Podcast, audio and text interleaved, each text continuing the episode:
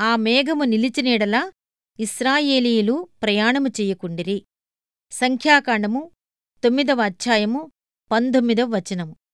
ఇది విధేయతకు తుది పరీక్ష. గుడారాలను పీకేయటం బాగానే ఉంటుంది. సిల్కు పొరల వంటి మేఘం సన్నిధి గుడారంపైనుండి అలవోకగా ఠీవిగా తేలిపోతూ ముందుకు సాగితే దాని వెంబడి నడిచిపోవటం చాలా హుషారుగా ఉంటుంది. మార్పు ఎప్పుడూ ఆహ్లాదకరంగానే ఉంటుంది. దారి వెంట పోతూ ఉంటే కనబడే ప్రకృతి సౌందర్యం కొత్త ప్రదేశాలను చూడటం తర్వాత మజిలీ ఎక్కడు అనే ఉత్సుకత ఇదంతా ఎంతో బాగుంటుంది. కాని ఉన్నచోటే ఆగిపోవటం అన్నదే బహు కష్టం.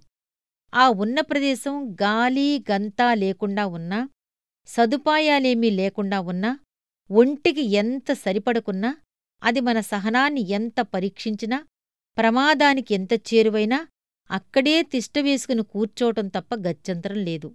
కీర్తనకారుడు ఇలా అంటాడు. ప్రభువు కొరకు ఓపికతో కనిపెడుతున్నాను. ఆయన నా మొరను చెవినిచ్చి ఆలకించాడు. అప్పటి పాత నిబంధన పరిశుద్ధుల కోసం చేసిన పనులను అన్ని కాలాల్లోనూ చెయ్యగలడు కాని దేవుడు మనలను కొంతకాలం ఎదురుచూస్తూ ఉండనిస్తాడు. హడలగొట్టే శత్రులకు ముఖాముఖిగా కంగారు పెట్టే పరిస్థితిలో ఆపదలు చుట్టుముట్టినప్పుడు మనలను అక్కడే ఉండమంటాడు. అయితే మనం వెళ్ళిపోవాలి.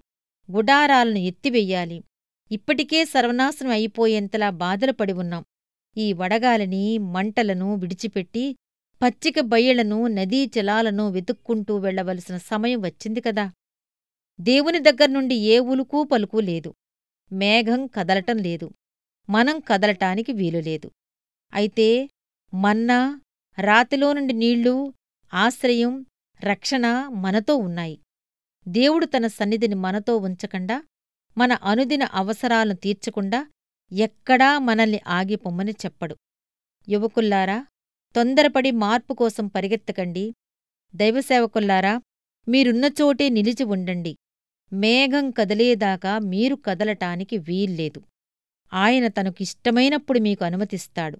చతికిలబడి ఉన్నాను లేచి పరిగెత్తాలని కంగారు. కోరుకున్న చోటు వేరే ఉంది అయితే అంతకన్నా ఆయనపై ఆధారపడాలనీ ఉంది. నా కుమారీ కదలకు అన్యులు నశిస్తున్నారు నేనేమీ చెయ్యలేకపోతున్నాను. వాళ్ళని చేరాలని ఉంది కాని దేవునిపై ఆధారపడాల్సి ఉంది. పొందటం మంచిది ఇవ్వటం మరీ మంచిది. అయితే అడుగడుక్కి క్షణక్షణానికి అన్ని వేళల్లో దేవునికి లోబడిపోవటం అన్నింటికంటే ఉత్తమం.